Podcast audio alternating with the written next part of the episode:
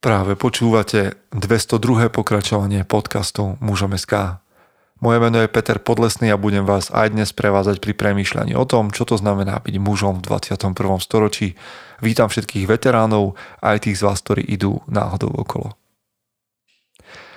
Viem, že máte radi rozhovory a mnohí z vás majú radi rozhovory, ktoré na mužom SK prinášame. A na tento som sa tešil už dlhú dobu, mal som ho v hlave už nejaký dlhší čas a on sa podaril, pretože si myslím, že duchovný priestor, spiritualita, duša, akokoľvek to nazvete, je v živote muža dôležité.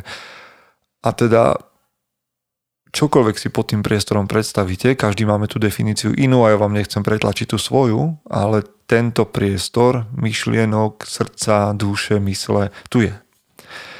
Naposledy sme tuším o ňom hovorili, odpuste mi, ak sa milím, ale s Pištom Vandalom, keď sme zabrúsili do takých dôd toho, prečo je pre muža spiritualita dôležitá. No a teraz budem hovoriť s Danielom Pastyrčakom, ako ste videli. Skôr ako sa k tomu dostanem a viem, že nás počúvajú aj ženy, ale aj muži, ktorí môžu byť na tento priestor, ktorý predstavím zvedaví, tak vám poviem, že sme na Instagrame s Anitou Kardum založili priestor, ktorý sa volá Neobyčajná. Nájdete to tam ako ne.obyčajná a robíme tam rozhovory každý týždeň s niekým zaujímavým. Najmä v drvivej väčšine so zaujímavými ženami. Tak ako v drvivej väčšine na mužom SK počujete rozhovory s mužmi, tak tam ten priestor bude venovaný práve ženám, aby sme odhalili ich neobyčajnosť. A ja som veľmi rád, že aj vo mne a v Anite a vlastne v ľuďoch, ktorí robia na týchto dvoch priestoroch, mužom SK a neobyčajná, je niečo, teda, že sa tie naše svety prelínajú, lebo nežijeme v bublinách, ale žijeme v realite a tá sa prekrýva, sa navzájom obdarúvame a podobne, čo je super.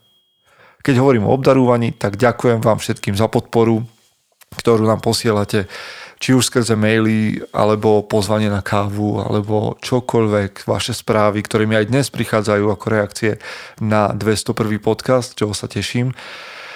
A verím, že napriek týmto našim bublinám, v ktorých žijeme a ktoré sú teraz od seba oddelené, sa budeme môcť stretnúť. A znova vás pozývam na konferenciu mužom, aby ste nehovorili, že by ste sa radi stretli a keď bude príležitosť, tak ste cúvli. Takže konferencia mužom SK, ktorá bude v máji a stále sme skalopevne presvedčení, že je potrebná a že bude, tak tam si podáme ruky.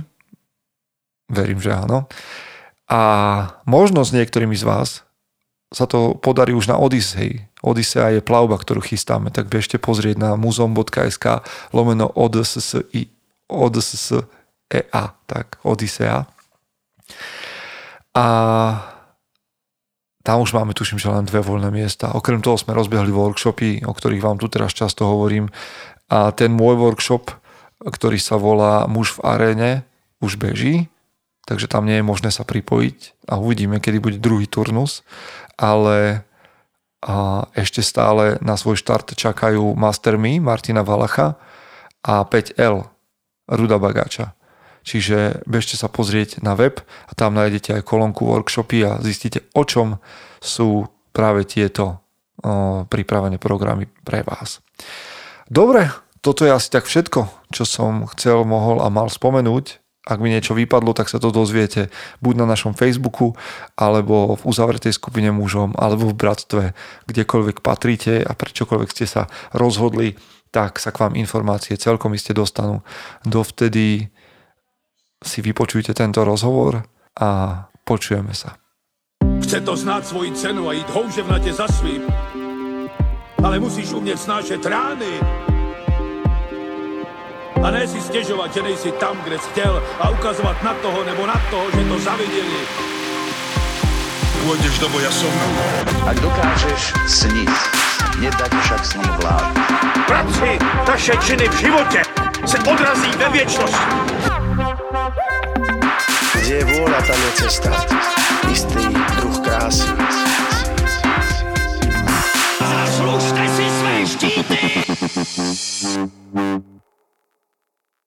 Priatelia, vítajte po zvučke a tak ako vy všetci tušíte podľa názvu tohto podcastu, našim dnešným hostom je Daniel Pastyrčák. A keby som vám Daniela Pastyrčáka mal predstaviť ja, aby sme sa riadili v zásade len nejaký tak, nejakými takými všeobecnými pojmami, tak o Danielovi viem, a vy viete možno tiež, že je kazateľom a spisovateľom. A sám za seba, tak ako ho sledujem roky, by som povedal, že je človekom, ktorý miluje premyšľanie a miluje múdrosť. No a keby sme to mali opísať jedným slovom, ja by som si trúfol povedať, že je to filozof. Daniel Pastičak, vítajte u nás. Ďakujem, ďakujem. Je to nejakým spôsobom pravdivé, čo som povedal? Uh, no ja by som si takéto atribúty neprisudil. No, filozof určite nie som v profesionálnom zmysle slova. To je proste práca, ktorej sa venujú ľudia po celý život, študujú.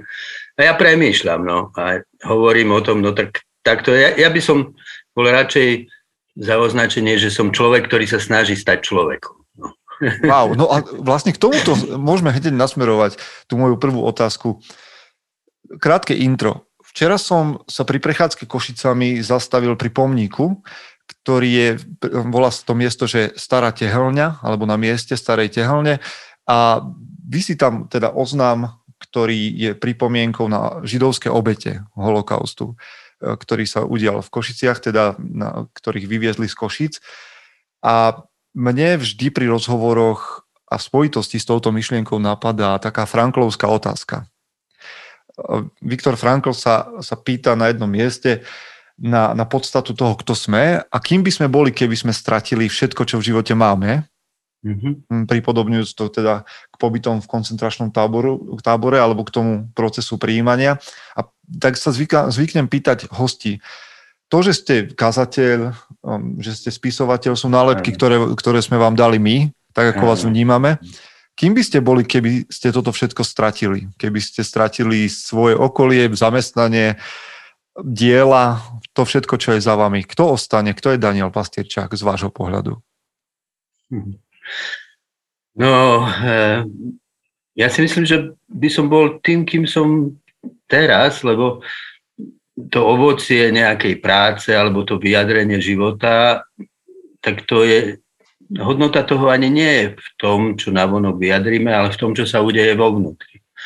Čiže keby som to všetko stratil, tak by som bol tam, kde som každé ráno pri svojich meditáciách, pretože to ja vlastne celkom cieľavedome robím každé ráno, e, že mm, sa všetkého k čomu by som prilipol, či už ako k svojmu úspechu, že tak toto sa podarilo, toto sa podarilo, alebo aj k čomu lipnem e, svojim sklamaním, že tak toto zlyhalo, že sa toho vzdávam, lebo myslím si, že to je jediný spôsob, ako byť na tepe bytia, pretože v skutočnosti to nie je tak, že my vytvárame svoj život. My dostávame okamihy života ako dar, ako príležitosť a úplne v ich strede aj slobodnú vôľu, ktorú Frankl tak veľmi zdôrazňoval. Slobodnú vôľu, ktorá nie je iba vôľou oslobodiť sa od všetkého, čiže sloboda od, ale je to sloboda k. To znamená sloboda prevziať za to, že som tu a teraz tu, zodpovednosť. No a tá zodpovednosť je daná vždycky tým, čo mi je dané zvonku, čiže som tvorený tými situáciami. A situácia, keď človek všetko stráti, je vždy situáciou, keď pred ním je niečo nové, niečo, na čo potrebuje zodpovedne zareagovať. Čiže pre mňa, povedal by som to možno tak, že pre mňa vlastne prijímať samého seba znamená nachádzať v sebe nepretržite ten nultý bod, začiatku a konca. Pretože v istom zmysle sa v každej chvíli rodíme a umierame. I tak ako bunky v našom tele, hmm. Tak aj každý nový moment toho, že existujem, je proste nesamozrejmý a nepochádza zo mňa samého. Čiže toto by som mal. Toto, kým som. Kedy sa to... slobody uprostred toho, že sám sebe nepatrím. Kedy sa toto udeje? Pretože v mojich 30 rokoch som bol tvorený zväčša tým, čo som dokázal, kto je okolo mňa a to, čo prinášam, povedzme, ľuďom okolo seba. Vy hovoríte o tom, že každé ráno sa narodíte, alebo každé ráno začínate z nultého bodu. Kedy sa vám to v živote udialo, že ste sa preklopili z toho, mm, čo som dokázal, k tomu začínam od znova? No taký akože najzásadnejší životný prelom u mňa nastal, keď som mal 20 rokov. A ten rozdiel je v zásade v tom, že predtým som svoj život vnímal ako proste priestor absurdity, pretože som sám seba chápal ako náhodný výsledok slepých materiálnych síl, a všetky tie hodnoty, ktoré by mi mohli dať zmysel ako to, čo som nazýval láska alebo hľadanie pravdy, alebo dokonca aj sloboda sa mi javili ako ilúzia, lebo keď som podmienený iba nevedomými silami, ktoré utvárajú to, čo volám svojim rozhodnutím, alebo vyvolávajú vo mne stav, ktorý nazývam láskou, alebo mi dávajú ilúziu, že niečo poznávam, tak všetky tie hodnoty zrazu boli akože neskutočné a iluzívne. No a v tých 20 rokoch sa zmenilo to, že ja som proste začal inak vidieť vesmír. No. Už to nebol pre mňa iba priestor slepo sa vyvíjajúcej náhody, ale som ho začal vnímať ako priestor ducha, ktorý utvára dejiny vesmíru až po to malé zrnko mysliaceho prachu, ktorým som. a že vlastne zrazu tam, kde som uvidel za vesmírom ducha, ktorý ho utvára, tak aj pravda, aj láska, aj sloboda sa stali skutočné. No proste začal som to vnímať tak, že moje myšlienky nejakým spôsobom sú iba lúčom z toho väčšného slnka Božej mysle a intelektu. Moja sloboda sa zakladá v jeho slobode a moja schopnosť milovať sa zaklada v láske, ktorá ustanovila celé to bytie. Čiže odvtedy e, som sám seba aj začal vnímať ako niečo, čo nemám ako svoje vlastné, ale čo je mi stále dávané. A mhm. niečo, čo ak chcem byť tým, kým naozaj som, musí v sebe niesť záväzok práve voči týmto veľkým hodnotám, ako je láska, pravdivosť a sloboda.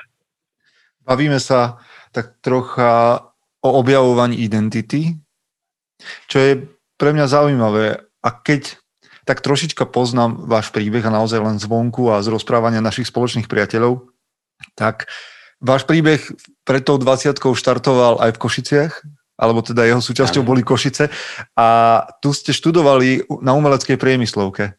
Na, v tých áno, priestoroch, áno. aj keď v inom odbore a v inom smere som študoval aj ja a viem od mojich priateľov, že vás vyhodili zo školy v istom momente, čo bolo za socializmu. No. A že ten váš príbeh, teda neviem, či správne nazvem tú etapu, ale od rebela ku kazateľovi? To je to, čo sa udialo? Áno, aj keď ten rebel vo mne neskončil. Celkom pokorne to musím priznať. Stále zostávam v niečom asi rebelom. No ale áno, je to, bolo to pre mňa vlastne ten čas, ktorý som študoval v Košiciach, bol veľmi významný a formatívny. E, teraz práve sme vydali aj knihu o tých udalostiach s názvom, že zakázaná výstava 77. A to ma, to ma veľmi zaujíma, pretože aj v rozhovoroch to občas spomeniete, ale mňa Chcem vedieť teda to, že EŠTB zavrelo vašu výstavu v jednej chvíli. Bol to úmysel? Provokovali ste naozaj vedome? Alebo to bolo niečo, kde ste chceli len možno aj v súlade s režimom čo si odprezentovať a zle to pochopili? Nie, ja si myslím, že oni to pochopili dobre. No, my sme vlastne vtedy na tej umeleckej priemyslovke sa vyformovala skupina takých akože slobodomyselnejších Ehm, kamarátov, bolo aj zo pár učiteľov, ktorí nás podporovali, aj keď iba Ivan Gil sa potom postavil jednoznačne za nás, keď už to vypuklo. No a my sme, ja si myslím, že to, čo bolo našim nejakým spoločným ideálom, e, bola taká, že všeobecná kritika civilizácie, návrat k prírode, také post, alebo teda hypisacké myšlienky. No ale samozrejme, my sme žili v komunizme a to, čo sme vnímali ako e, proste ideologické väzenie, ako proste tú civilizáciu, ktorá z nás robí robotov, tak to bol vlastne ten komunizmus. No a v podstate to, čo nás spájalo, bola, bolo umenie a umenie samo o sebe, keď ho človek vezme vážne, je nebezpečné pre každú totalitu, lebo umelecká tvorba, ak má byť autentické, sa nedá konať inak ako v slobode, že človek naozaj vyjadruje to, čo cíti, ako sa k e, svetu stavia, ako vníma svet. No a my sme teda malovali, e, obrazy, fotili fotky, e, robili sochy, písali sme básne a poviedky. No a v ekonomickom klube kde sme vlastne mm, sa spoznali s tým riaditeľom toho klubu, jednak preto, že sme tam chodili na fonotéky, diskotéky, ale sme robili aj výzdobu toho klubu, tak oni nám tam ponúkli, že chlapci, tak ale nechcete urobiť výstavu? A my, že hej, no tak sme urobili. E, v podstate to boli dve výstavy. Tá prvá, tam sme boli iba traja a mala veľký úspech a nikto si ju ešte nevšimol. Ale ona už, už aj tá bola vlastne zrejme by bola ideologicky závadná. No a po tejto výstave, keďže bola úspešná, chodili tam naši spolužiaci a iní ľudia a sa im to páčilo, tak sa pridali k nám ďalší ľudia, myslím, že sme boli deviati alebo desiati, e, ktorí sme robili tú druhú výstavu a už bolo tých obrazov tak veľa, že nám zapožičali ešte ďalšie priestory mimo toho ekonomického klubu namalovali sme všeličo. E, napríklad e, kamarát Oko namaloval taký veľký obraz, že meter krát 2 metre. A vlastne na tom obraze boli policajti, ktorí bijú chlapca kto, so zaviazanými ústami a tí ostatní im tlieskajú. E, a okolo sú vlastne domy, ktoré majú na dverách čísla väzenských cieľ a celé sa to volalo, že ako by to vyzeralo, keby si každý robí, čo chce. Hej, no tak samozrejme, že to bol jeden z obrazov, ktoré si všimli títo e, tajní a potom veď boli o tom aj záznamy, že prísne tajné. E, e, na, v archívoch Eštebe to teraz našiel kamarát, to je tiež v tej knihe uverejnené. No ja som vtedy namaloval obraz, ktorý ako asi spôsobil najväčšiu je pobúrenie. A to bolo, že vyhnanie z rája sa to volalo. A to bol tiež velikánsky obraz, na ktorom v takých gogenovských farbách bola namalovaná taká divoká príroda, v ktorej sa párili vlci, čo ja nejakí jastraby, alebo čo to bolo, aj ľudia. A tam prichádzal proste taký zástup ako komunistická delegácia, ktorá ich z toho raja vyhna, vyháňala. No, to bola vtedy moja predstava raja, že sloboda proste bola vyjadrená v tej voľnej sexualite nejakej. No ale, no a to, čo sa stalo, že hneď po otvorení, na, na otvorení výstavy bol taký pán, e, ktorého sme si proste veľmi považovali, lebo už všetci odišli, ale ten pán chodil od obrazu k obrazu a robil si poznámky a na všetko sa nás vypitoval. A my sme boli takí radi, že objavil nás nejaký seriózny, výtvarný kritik. Kto vie, že možno, že napíše niečo pozitívne. No a ukázalo sa, že to bol e, proste donášač. V tých svodkách je ešte Backých uvedený pod krycím menom ekonom.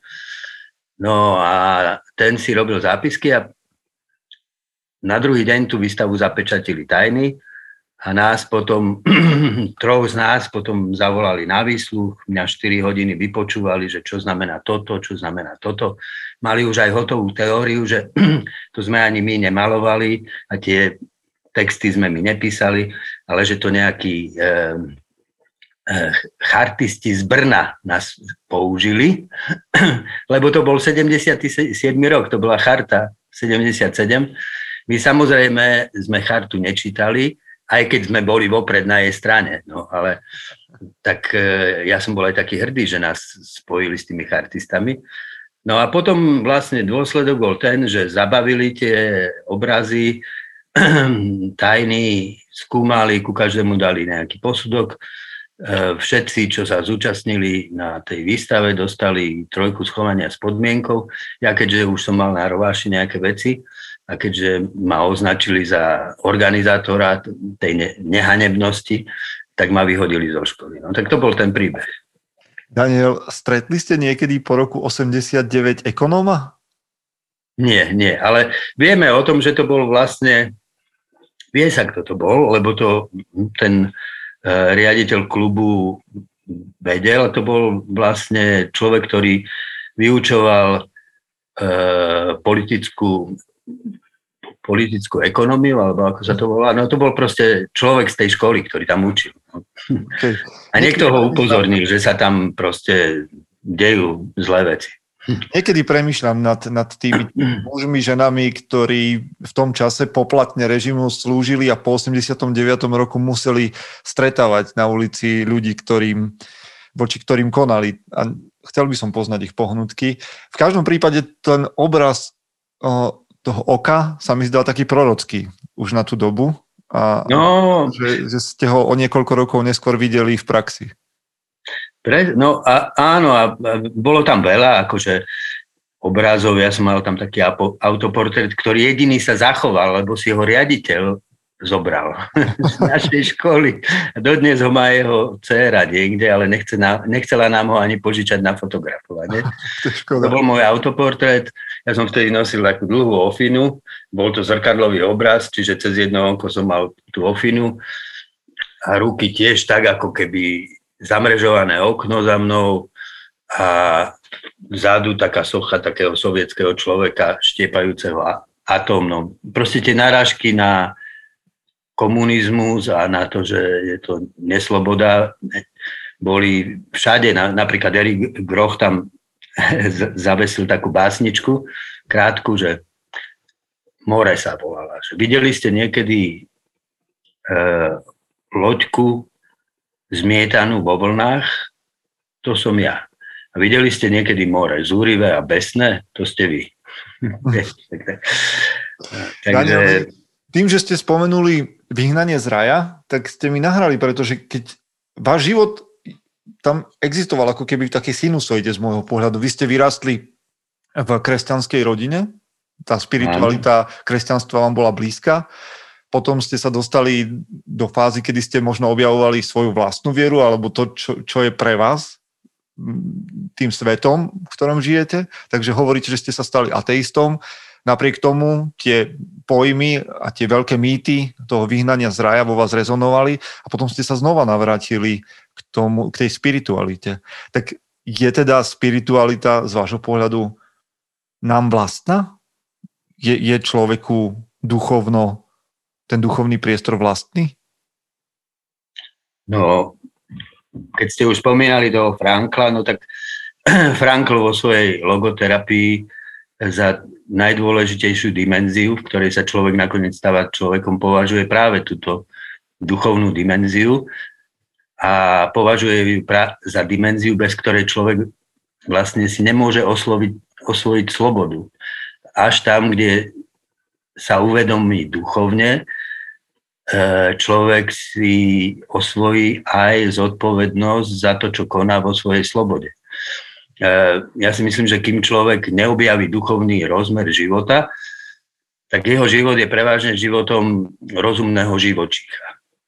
Čím menej je duchovný, tým viac je vlastne len biologicky podmienený.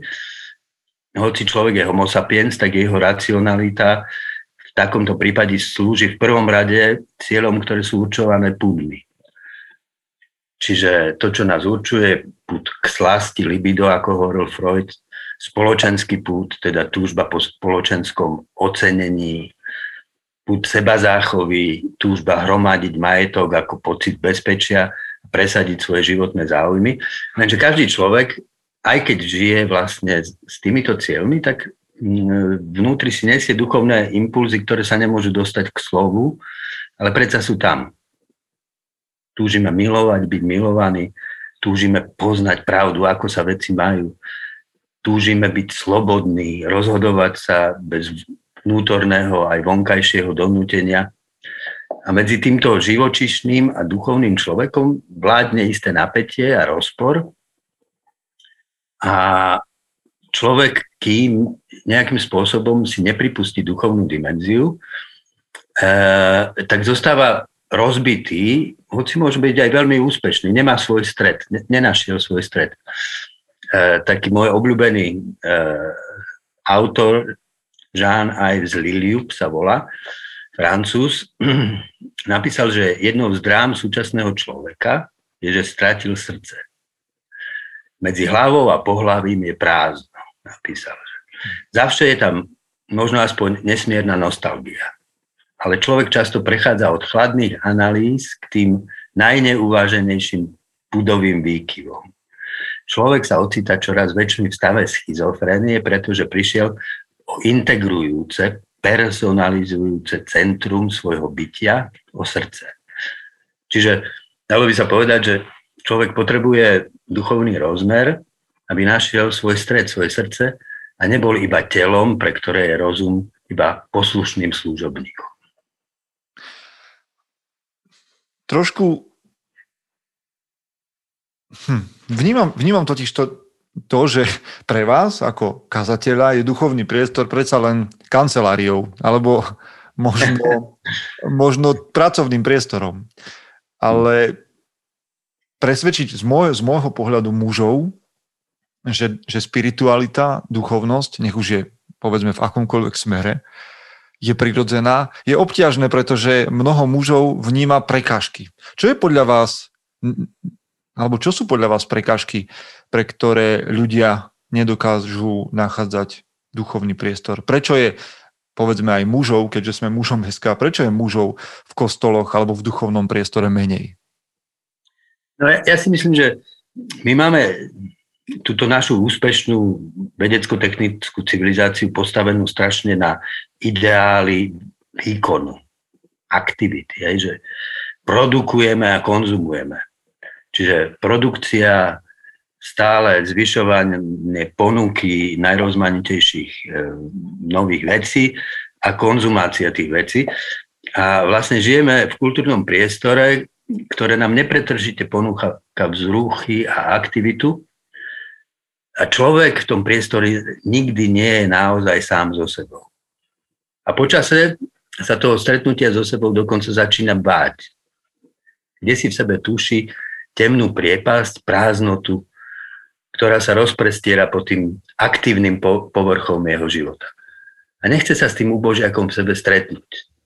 Nevie, čo by si s ním počal, o čom by sa s ním porozprával. Hej? A preto uniká z ticha do hluku, zo samoty, do spoločenského rozptýlenia. Podľa mňa e, veľmi dobrým symbolom toho je to, že keď často v mnohých rodinách prídete na návštevu, začnete sa rozprávať, ale v pozadí Eh, je pustený televízor. Proste ľudia sa naučili postaviť si do svojho priestoru všade rušičku, ktorá by ich chránila pred nimi samými. Ale to nie je nejaká nová vec, zrejme. Všimol si to Pascal už napríklad. Veľmi presné pozorovanie si zapísal, že pripravte ľudí o rozptýlenie a uvidíte, ako usychajú nudou. Pocitujú pritom vlastnú ničotu keď ju nechápu. Veď pre človeka je skutočným nešťastím ten neznesiteľný smútok, ktorý ho posadne, len čo je nutený uvažovať o sebe a ničím sa nerozptýlovať. Čiže to, čo stojí medzi človekom, mužom a spiritualitou, je tento strach. Pretože prvé, čo človek stretne, keď sa zostane sám so sebou, je ten smútok a ten, to vedomie prázdnoty, že sám v sebe som nič. Vieš, keď sa pozrieš sám na seba, tak čo, sme stvorení z buniek, tie bunky sú stvorené s atomom, čo je prázdno, v ktorom proste, hej, keď pôjdeme ďalej a ďalej, to je len nejaký tanec neviditeľných kvárkov, ktoré spôsobujú to, že tu sedí toto telo a rozpráva sa s tebou teda ešte sme si nepotýkali, tak s vami, tam, kde si v Košiciach.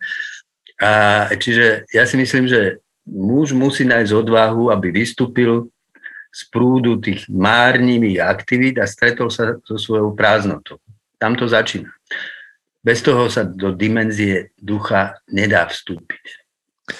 Existuje, existuje v tomto forma alebo nástroj, ktorý by bol prednejší, kvalitnejší. Dnes budem hovoriť s mužmi, ktorí mi povedia, že pre mňa ten duchovný priestor, taký ten štandardný, ktorý si predstavia, povedzme kostola alebo nejakého chrámu modlitebne, či nejakého meditačného priestoru, tak mi povedia, pre mňa to nie je. Ja mám, ja idem na huby alebo ja idem do posilovne a tam som sám so sebou.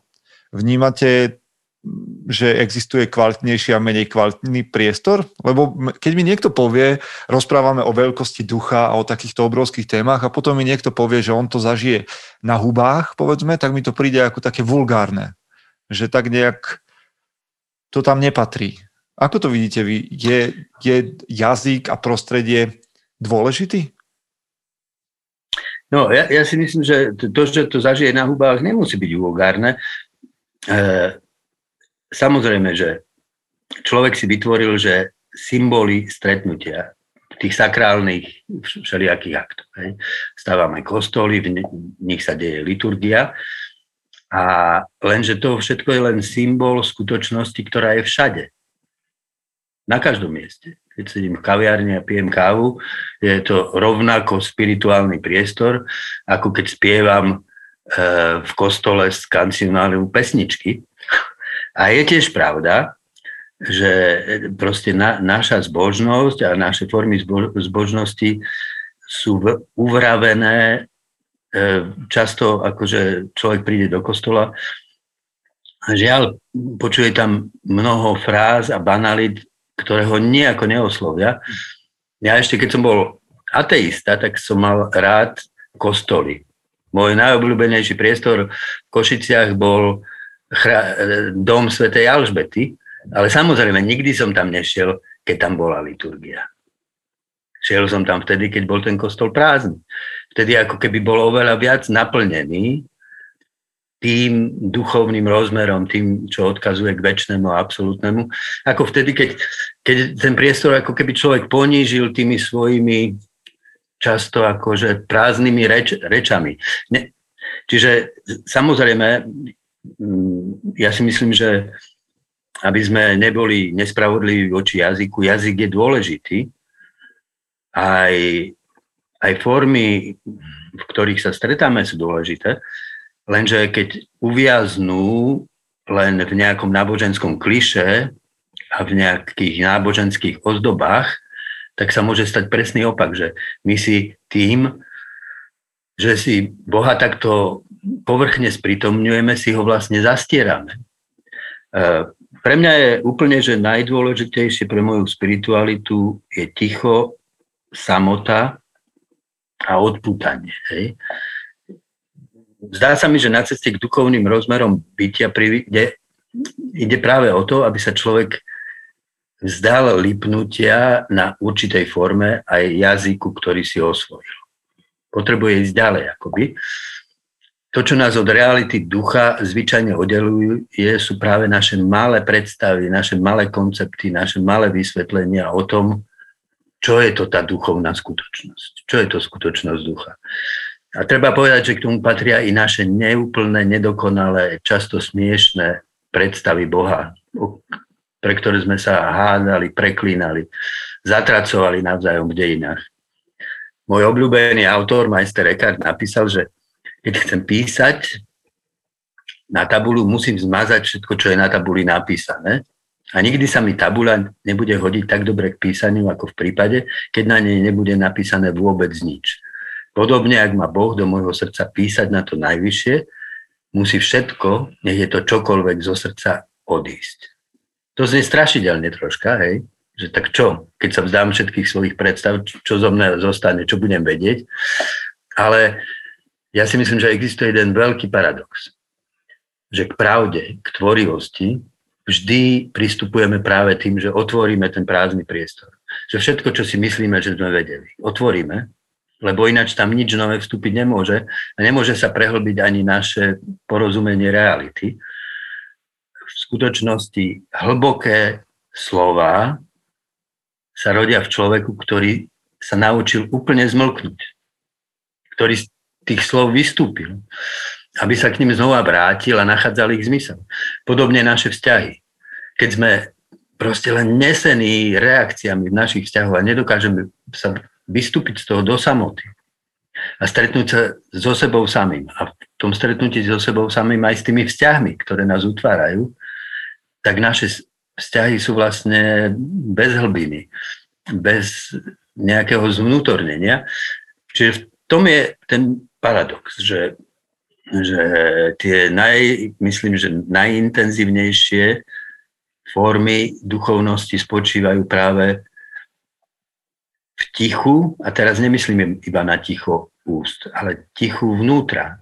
Vystúpiť z prúdu svojich myšlienok, vnútkavých predstav a obnovovať sa. Ja tomu hovorím, že sa vraciam do momentu pred svoje stvorenie. Na novo sa mi tvorí jazyk, vnímanie. A takže ja sa zúčastňujem a teda často aj vediem duchovné cvičenia. Väčšinou sú na Levočskej hore. No presne, no, tam... na, tie, presne na tie som sa vás práve chcel pýtať. Moji priatelia sa s vami chodia stretávať do Levoče, aby mlčali. A to je zvláštne. Áno. Že akákoľvek, ja som zvyknutý, že akákoľvek spiritualita, duchovnosť, ktorýkoľvek smer v, v náboženstvách objavil pravdu, ktorú hlása. Teda svetové náboženstva a rôzne filozofické smery sú tie, ktoré sú v úvodzovkách hlučné. Predsa len ide o to, aby svoju pravdu presadili nad tie ostatné pravdy. Vy chodíte s ďalšími ľuďmi hľadať mlčanie, ticho? Samotu? No áno, prídu tam, e, povieme si niečo na začiatku, potom zazvoním na zvonček a 7 dní mlčíme. Samozrejme, počas tých 7 dní sa stretneme vždy dvakrát, trikrát do toho dňa na také krátke impulzy k meditácii a modlitbe. A to je všetko. Myslím si, že zmysel toho je v tomto. Samozrejme, rozprávam. Reč je strašne dôležitá. Reč je zázrak. To, že ja zvukovo artikulovanými hláskami dokážem vyjadriť to, čo je vo mne, čo si myslím, čo cítim, to je zázrak. Hej? Nechcem spochybňovať reč, ale so slovami je to tak, že oni sú len ako ikony významu. Hej? Keď napríklad poviem, že Boh je láska, alebo Boh je otec, alebo Boh je duch, alebo Boh je trojediný, čiže vzťah, ktorý sa deje. E, to sú všetko ikony, cez ktoré sa potrebujem dostať k tomu zmyslu, na ktorý odkazujú. A k tomu zmyslu sa nemôžem dostať inak, ako že ich otvorím v tom tichu. Čo to znamená? Že sa rodím z Boha. Teda, že je môj otec. Že mi dáva bytie v každej chvíli. Kým to mám iba v mysli. Kým to neza, nezažijem ako bytie, ktoré je tu, teraz, so mnou. Alebo láska, to dianie vzájomnosti, odovzdania, dôvery. Keď to nezažijem v hlbine, vo svojej existencii, všetko to zostáva iba v rovine proste akýchsi symbolov, ktoré sa dokonca veľmi ľahko vyprázdnia, lebo najľahšie zo všetkých slov sa vyprázdňujú veľké slova. Čiže my chodíme do ticha, aby to, o čom sa hovorí, sme našli ako skutočnosť. Je pre mňa zaujímavé a možno aj jeden z výstupov tohto nášho rozhovoru použiť ako základné nástroje k objavovaniu ducha a, a spirituality, duchovnosti, práve mlčanie, samotu, rozjímanie. A na druhej strane mám pocit, lebo ono to môže, môže znieť banálne, veď čo už takým mlčaním človek narobí. Na druhej strane to, čo hovoríte dnes, naozaj môže naplňať a mňa aj naplňa takou bázňou, možno strachom z toho, čo, na čo človek narazí za 7 dní ticha. Kde v jednej chvíli sa myšlienky minú. Čo ostane potom? Áno. No, ja si myslím, že, že ten, ten strach ako je pochopiteľný, lebo ono je to tak, že my, človek má teda tendenciu svojimi myšlienkovými pochodmi svojimi vysvetleniami, ktorými naplní svoje vnútro, e, vytvoriť priestor, v ktorom do 13. komnaty zamkne všetko, čo ho znepokojuje. To znamená, veci, ktoré sa mu stali a s ktorými sa nevyrovnal. Otázky, na ktoré nemá odpoveď. Pochybnosti, ktoré podkopávajú každé jeho presvedčenie. A v tom tichu vlastne, chtiac, nechtiac, tie dvere zavrzgajú a otvoria sa. A človek, ako to hovoria niektorí, sa stretne so svojimi démonmi. Ako Ježiš na púšti. Mhm. Lenže bez toho, aby sa človek stretol s tými svojimi démonmi, tak sa vlastne nemôže dostať ani sám k sebe a nemôže mať svoju naozajstný vnútorný život. Potom sme vytlačení do toho, že žijeme v istom zmysle iba vo svojich rolách, ktoré si osvojíme. A teraz nemyslím iba na vo vonkajšom svete, kde vždy predstavujeme nejakú rolu, ale že tie role máme aj sami pred sebou. Čiže to ticho z nás trháva masky a v tom, áno, počas tých duchovných cvičení ľudia, keď vlastne v tom tichu narazia na niečo, s tým, čím si nevedia rady, tak sa môžu e, prihlásiť o, o nejaký krátky rozhovor, kde sa o tom porozprávame. Čiže je tam taká ako ponúknutá e, podpora v ťažkej chvíli. Hej? A samozrejme, zažil som už za tie roky e, ľudí, ktorí pre ktorých duchovné cvičenia väčšinou prvé alebo druhé, a niekedy ale aj neskôr sa to mohlo stať, e, boli mučivé. Práve sa stretali s tým, čo mali v sebe vytesnené, ale treba povedať, že aj takéto duchovné cvičenia sú veľmi osožné. Lebo tie tiene, čo nás akože prenasledujú nakoniec, keď si ich nepriznáme, tak môžu v nestráženú chvíľu úplne určiť naše jednanie a náš život. Práve preto, že ich nepoznáme. Musím povedať, že nad Kristovou prípravou na púšti ako archetypálny obraz toho, že sa človek má stretnúť v tichu so svojimi démonmi, som nepremýšľal. Ďakujem vám za to. Predsa len je toto zaujímavý rytmus, ktorý sa snažím nejakým spôsobom mužom osvetliť, že vychádzať z ticha k slovám alebo z meditácie do akcie a že to acta non verba, alebo teda, že skutky, nie slova, najviac odráža to, čomu človek verí. Vy ste mhm. prednedávnom oslavoval narodeniny, teda neviem, či zvyknete oslavovať narodeniny, ale v každom prípade mhm. by sme mohli povedať, a dúfam, že, že, to, tak, že to nie je nič také osobné, ale že ste v druhej polovici svojho života. No, je, tak pokiaľ nebudem žiť 102, 130 rokov, tak určite. A teda, čo, je, čo vnímate, že, že je úlohou tej druhej polovice života? Je, sú veci, ktoré ste poznali, sú veci, ktoré poznávate. K čomu vás vedú, vedie to vaše poznanie v druhej polovici života? V živote štandardného muža sa hovorí, že príde istý vek, kedy sa to preklopí a, a častokrát sa stretávam s tým, že z mužov, ktorých by, od ktorých by sme očakávali, že budú tí starešinovia, ide vlastne skepsa a cynizmus. No, t- um, Karol Gustav Jung napísal takú esej, že o druhej polovici života, veľmi ináč múdra, a tam hovorí, že e, v druhej polovici života nebudeme môcť žiť podľa pravd prvej polovici života, lebo to, čo bolo v prvej polovici života pravdou, už v druhej polovici života nie je.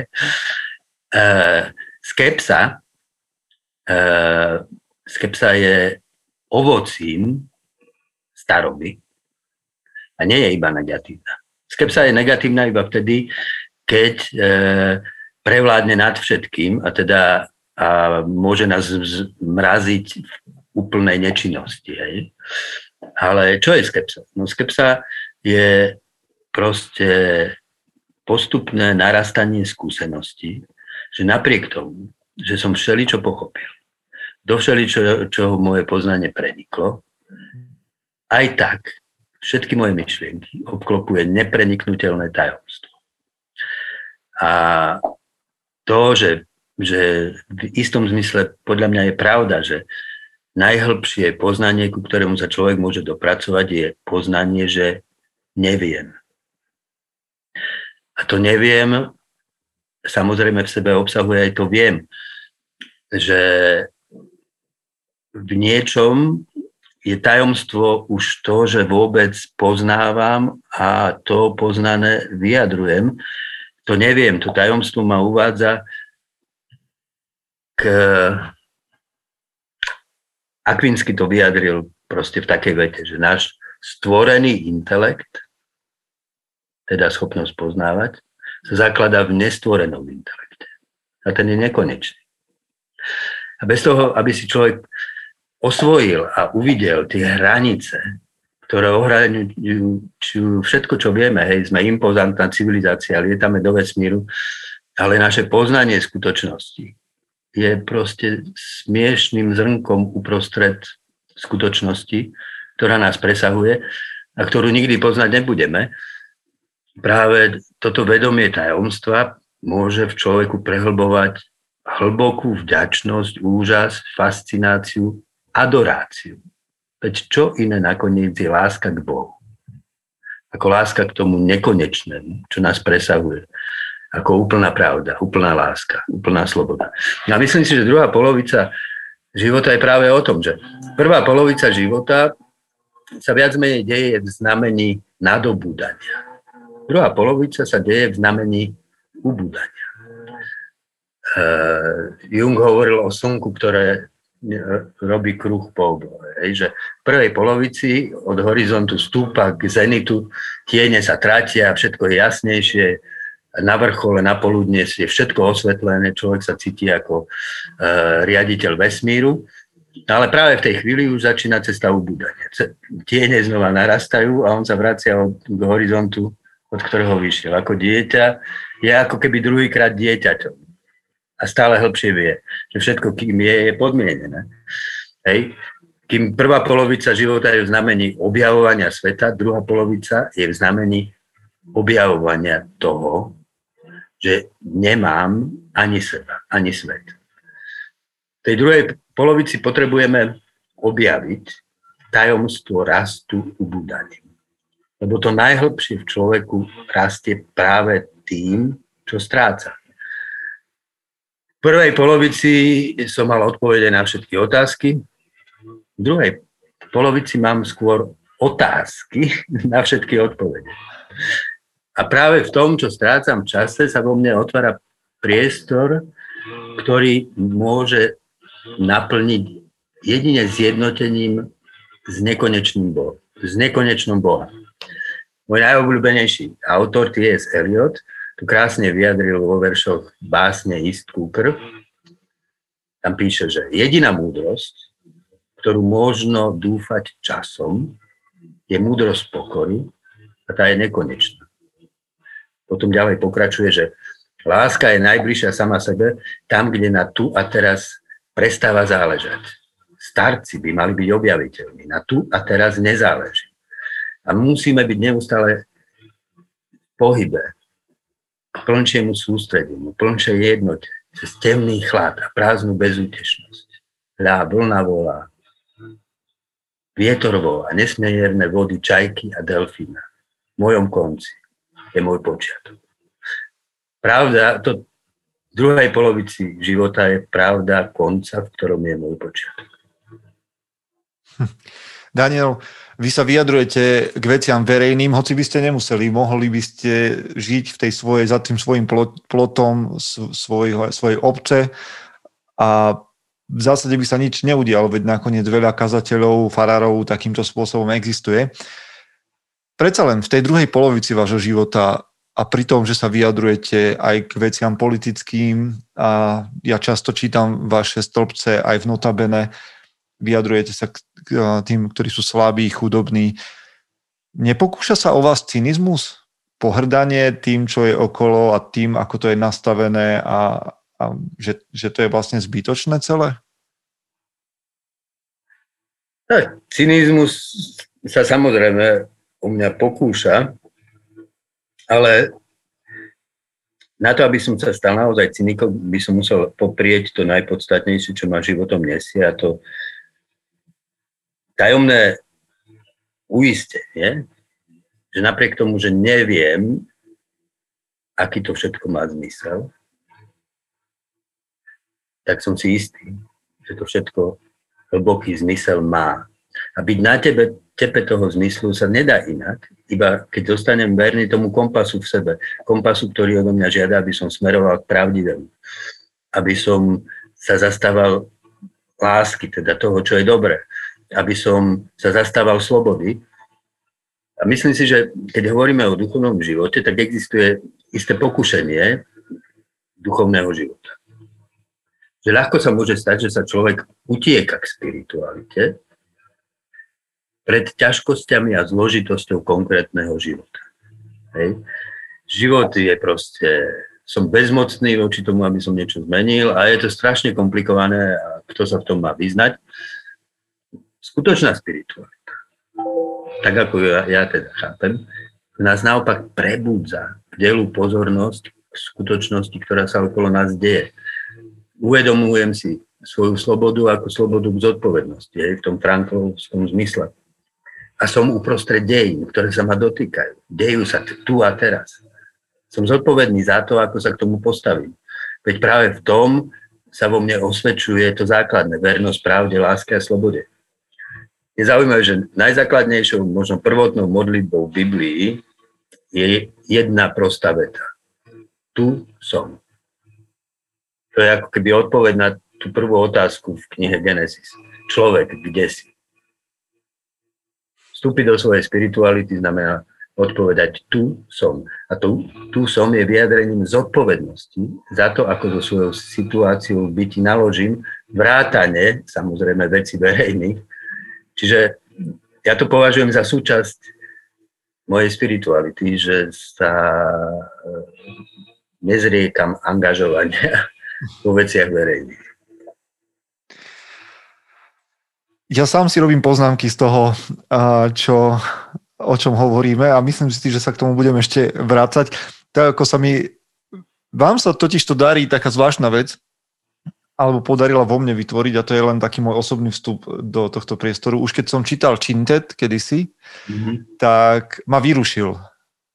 A vo všetkých tých mojich predstavách o tom, ako má um, ten žáner kníh fungovať, naučený od C.S. Lewisa alebo Tolkiena, a ste ma vyrušili Chintetom. Keď počúvam vaše premyšľanie o viere, tak to, čo mi najviac dáva zmysel, je pochybujúca viera, alebo viera a pochybnosti idúce spolu. A teraz sú tu znovu nové, nové obrazy o tom, čo vlastne prvá modlitba Adama, ako tu som, je niečo, k čomu sa ešte budem musieť vrátiť. Ja vždy v tomto rozhovore hostí slovenských mužov a zasypem ešte v druhej časti takými otázkami, na ktoré by mohli odpovedať. Tak ak vám to nebude prekážať, tak pár mám pripravených aj pre vás. Áno, dajme. No, vy, vy ako kazateľ samozrejme by ste mohli odpovedať hneď tak na prvú, na túto otázku, ale možno, možno sa prepatráme aj k niečomu inému. Ktorú knihu dávate najčastejšie ako dar ľuďom okolo seba. Z povahy vášho zamestnania by to pravdepodobne mohla byť Biblia, keď o nej hovoríte nedelu čo nedelu, ale je nejaká iná kniha, ktorú dávate ľuďom najčastejšie? Bibliu dávam svadobčanom, teda novomanželom a spolu s ňou im dávam takú knižku, že e, malá kniha o vzťahoch, ktorá je vlastne o vzťahoch, ale to je spojené vlastne s tou prípravou.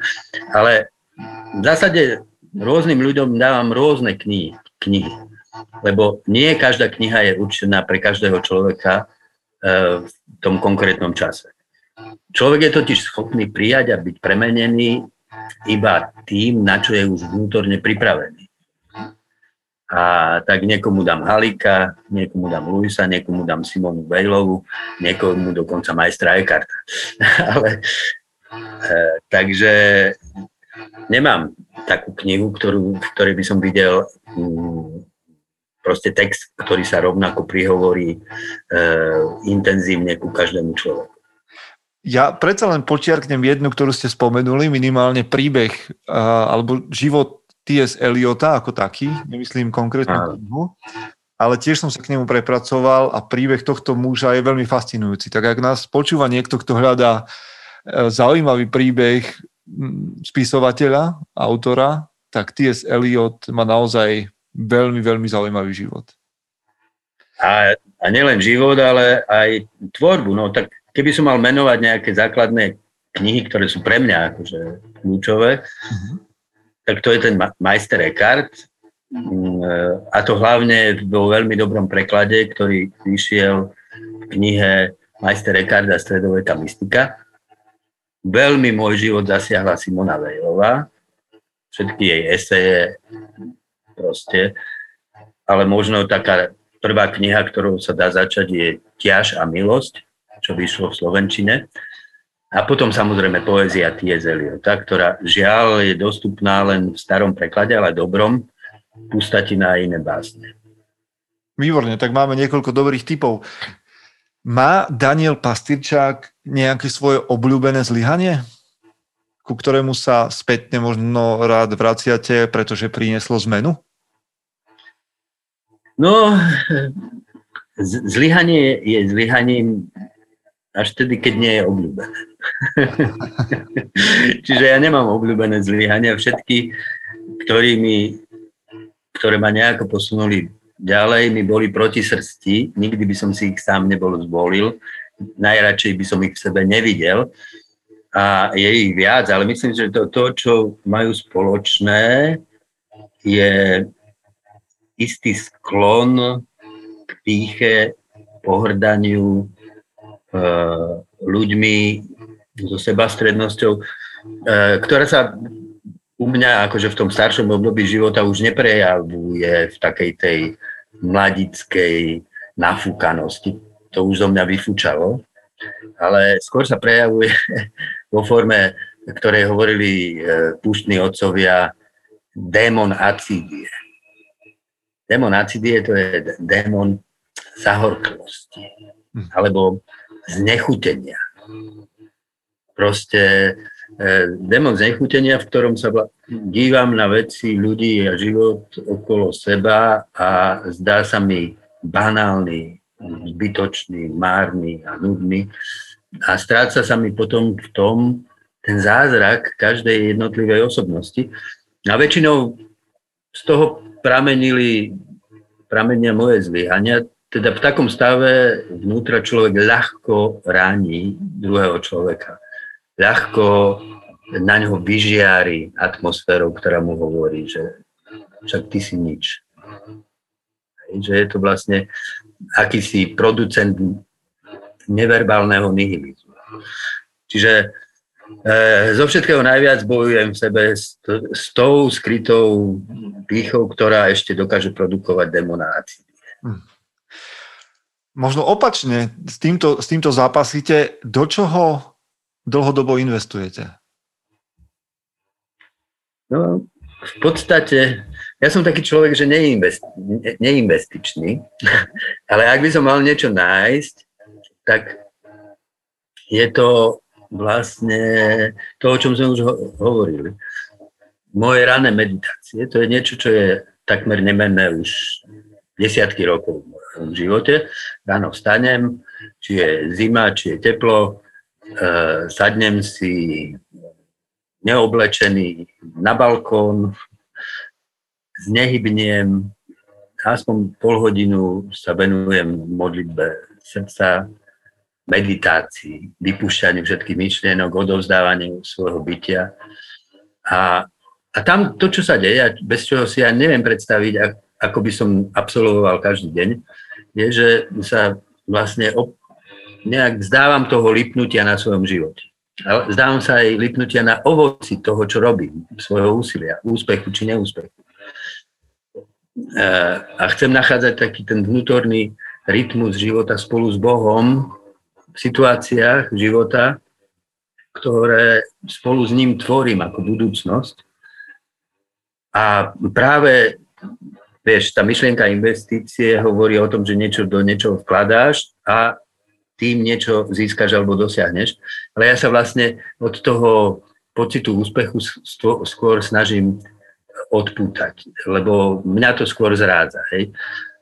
V minulosti však som mal taký čas, keď, keď som sa k tomu upínal, k takej radosti, že som niečo dosiahol, aj ako vieš, duchovný, že som nejakých ľudí ovplyvnil pozitívne, že to zmenilo ich duchovný život. Niekde v hlave som si ich počítal, kým som nenarazil na to, že to, to zo mňa robí vlastne zlého človeka v niečom. Vieš, nemôžeš, ja, ja to dnes vidím tak, že, že nemôžeš mm, spočítavať dobro, ktoré sa ti dostalo, ako niečo, čo je tvojim vlastným ziskom, bez toho, aby si to dobro nezradil. Ako, aby si nepoprel zázrak, ktorý sa ti stal a v ktorom ty vlastne v podstate nemáš prsty. Čiže ja som dnes radšej, keď neviem o, keď viem čo najmenej o nejakom úspechu alebo o nejakom vplyve môjho života. Nech to všetko je Božie. A ja chcem v tom byť iba ako to dieťa, ktoré sa s tým obrovským dárom Božieho bytia hrá.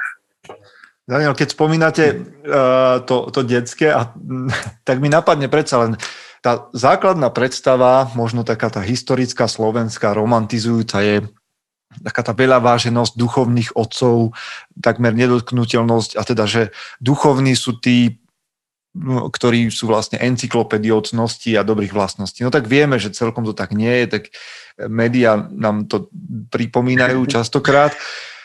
Ale predsa len existuje niečo, nejaká absurdná vec, ktorú milujete? Zabúdame na to, že, že kazateľ môže byť tiež človekom. Je niečo, nad čím vaša manželka krúti hlavou a vy ju milujete? No, tak toho by sa asi dalo nájsť viac, ale jedno, čo je také možno výrazné, je, že ja mám taký e, mimovolný sklon k dadaistickej poézii, teda ktorú nepíšem, ale rád nechám zo seba chrliť prúd vedomia, plný absurdných slovných spojení a obrazov.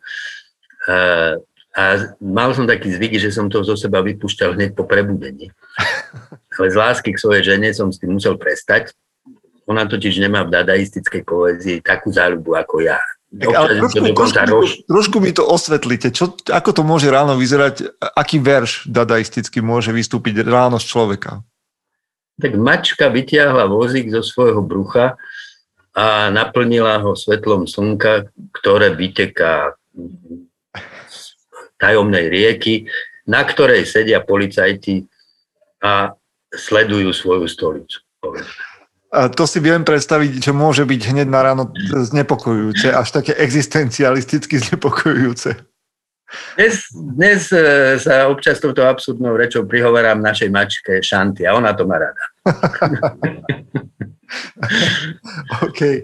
Uh, chcem sa vás opýtať, mužom SK sledujú muži v rôznom veku. Naozaj tu máme rozptyl od 16-ročných mladých mužov až po chlapov okolo 50 A preto sa vás chcem opýtať, čo by ste dnes odporúčili mladému, múdremu človeku, ak také spojenie existuje, pred vstupom do reálneho sveta? Alebo možno akú radu by ste mu odporúčili ignorovať, keď sme sa na začiatku bavili o tej rebelii, ktorá vo vás ostáva? No, oni v reálnom svete sú. No, realita je veľmi, akože, veľmi e, zradné slovo, lebo realita je nielen to, čo vidíme, ale aj to, čo nevidíme. Nielen to, čo sa deje ako naše usporiadanie spoločenského života, ale aj to, čo človek nesie ako obrovskú ťarchu práve v dospievaní objaveného sporu medzi láskou a smrťou. To všetko je realita. Čiže oni v tej realite sú. Ale ja by som možno trošku cynicky im poradil. Aby sa na tú mladosť a na tú múdrosť veľmi nespoliehali lebo jedno i druhé postupne stratia. A jediné, o čo sa budú môcť pevne opierať po všetky dni, je proste dôsledná pravdivosť k sebe samému. Bez milosrdných lží. A z toho prameniaca pokora. Pokora je totiž miesto na úplnom, úplnom dne a to je bezpečné miesto tam je človek pevný.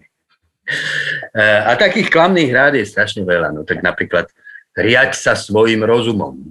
Alebo naopak, dôveruj hlasu srdca. Ale čo je rozum bez srdca? A čo je srdce bez rozumu? Človek musí prijať ten spor v svojom vlastnom vnútri medzi srdcom a rozumom, medzi intuíciou a poznaním, medzi pamäťou, vzdelaním a tajomstvom, ktoré prichádza z neznámeho sveta.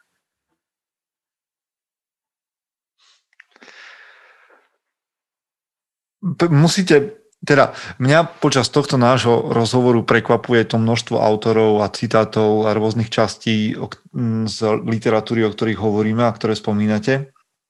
Okolo vás v zbore kaplnka v cirkvi bratskej je množstvo ľudí, ktorí nejakým spôsobom očakávajú vašu radu. Ehm, okrem toho máte kazateľské, kňažské povinnosti, ktoré mm-hmm. krsty, pohreby. Ste niekedy zahltení, nesústredení? Je toho, býva toho veľa? No, samozrejme, že e, s človekom je to ako s hudobným nástrojom, vieš. Hladíš si ho a ako na ňo hráš, tak sa rozladzuje. A čím dramatickejšiu part nejaký zahráš, tak tým skôr za to rozladí. Čiže jasné, že človek je človekom preto, lebo ho neustále zaskočí niečo, niečo ho prekvapí, niečo ho znechutí, niečo ho proste vyruší a tak. Áno. Ako, ako kde a podľa čoho potom ladíte tie struny späť? No tak nič neviem, len to, čo už som povedal. No, hmm. Mojim dých, dýchaním môjho života je proste tá modlitba srdcom. Teda to, čo sme hovorili, aj o tom tichu, aj o tej samote. A preto, vieš, tie duchovné cvičenia, čo robíme na tej Levočskej hore, skoro vždy na konci zvorazňujem, že hodnota toho, čo sme tu prežili, sa potvrdí iba vtedy, keď to prenesieme do ruchu svojich miest, vieš. Uh-huh. V podstate tie duchovné cvičenia sú iba cvičenia. Cvičíme sa, aby sme naozaj žili. A vlastne to ticho potrebujem preniesť do svojho každého dňa. Vystúpiť z prúdu vedomia do tichá prázdna a všetko, kým som vraciam Bohu, zdávam sa lipnutia na svojich predstavách, otváram sa neznámemu, čo ku mne prichádza z budúcnosti, s dôverou dobrodaru daru bytia. A tam vlastne, to je pre mňa také ladenie nástroja. Aj obnovovať záväzok voči pravdivosti. Láske, ktorá vopred nikoho nevylučuje, neodmieta, ale príjima. Aj k tej slobode, ktorej sa odputávam od lipnutia alebo od strachov, a tam, kde si, vlastne je hlboko, hlboko v nás, spodná voda, pokoj. Pokoj, v ktorom Ježiš hovoril, že to je pokoj iný ako svet dáva. Není to pokoj založený na barličkách, o ktoré sa opieram okolo seba, bongu. Pokoj, ktorý je hlboko vo vnútri, aj tak hlboko, že není ani môj vlastný. A sústredenie, myslím si, že pokoj a sústredenie veľmi súvisia. Že kým je hladina rozbúrená, tak vlastne obraz, ktorý sa na nej odráža, je rozbitý, nesústredený. V tom vlastne obnovovaní pokoja ladím znova svoj nástroj a obnovujem aj to sústredenie. Mne by sa žiadalo uzavrieť tento náš rozhovor tým, čo ste povedali, že význam tomuto rozhovoru a tomu, čo ste priatelia počúvali, dáte až vtedy, keď to prenesiete a tam vonku mimo uší ale predsa len ešte to neuzavriem. Ešte mám jednu otázku, ktorá je, ktorá, ktorou zatváram tento rozhovor a venuje sa znova tej téme nášho magazínu. A pýtam sa chlapov, ako by opísali muža na správnom mieste. Je to ešte relevantné slovné spojenie? Ach, muž na pravom mieste. No neviem. Muž na pravom mieste je azda ten, kto sa neusiluje byť mužom podľa nejakej zvonku danej predstavy. Vlastne sa možno ani neusiluje byť v prvom rade mužom. Usiluje sa byť skutočným človekom. Najťažšie sa nachádza ľudskosť. Čiže muž, ktorý sa naučil zložiť svoje zbranie, prestal sa chovať ako nadutý kohút na smetisku, skrotol, stíchol, už nie je pre neho ako všetko ten impuls k seba presadeniu. Možno by sa to dalo povedať aj tak, že rozšíril svoju ľudskosť o to, čo tradične pripisujeme ženám. Empatiu, celostné vnímanie skutočnosti. My sme vo svojej patriarchálnej nadradenosti a tá je za nami celé stáročia. Sme zvykli ženy označovať, že to je to slabšie pohlavie. E, slabšie, ale aj pôsobí na mužov zase dosť silne. Hej.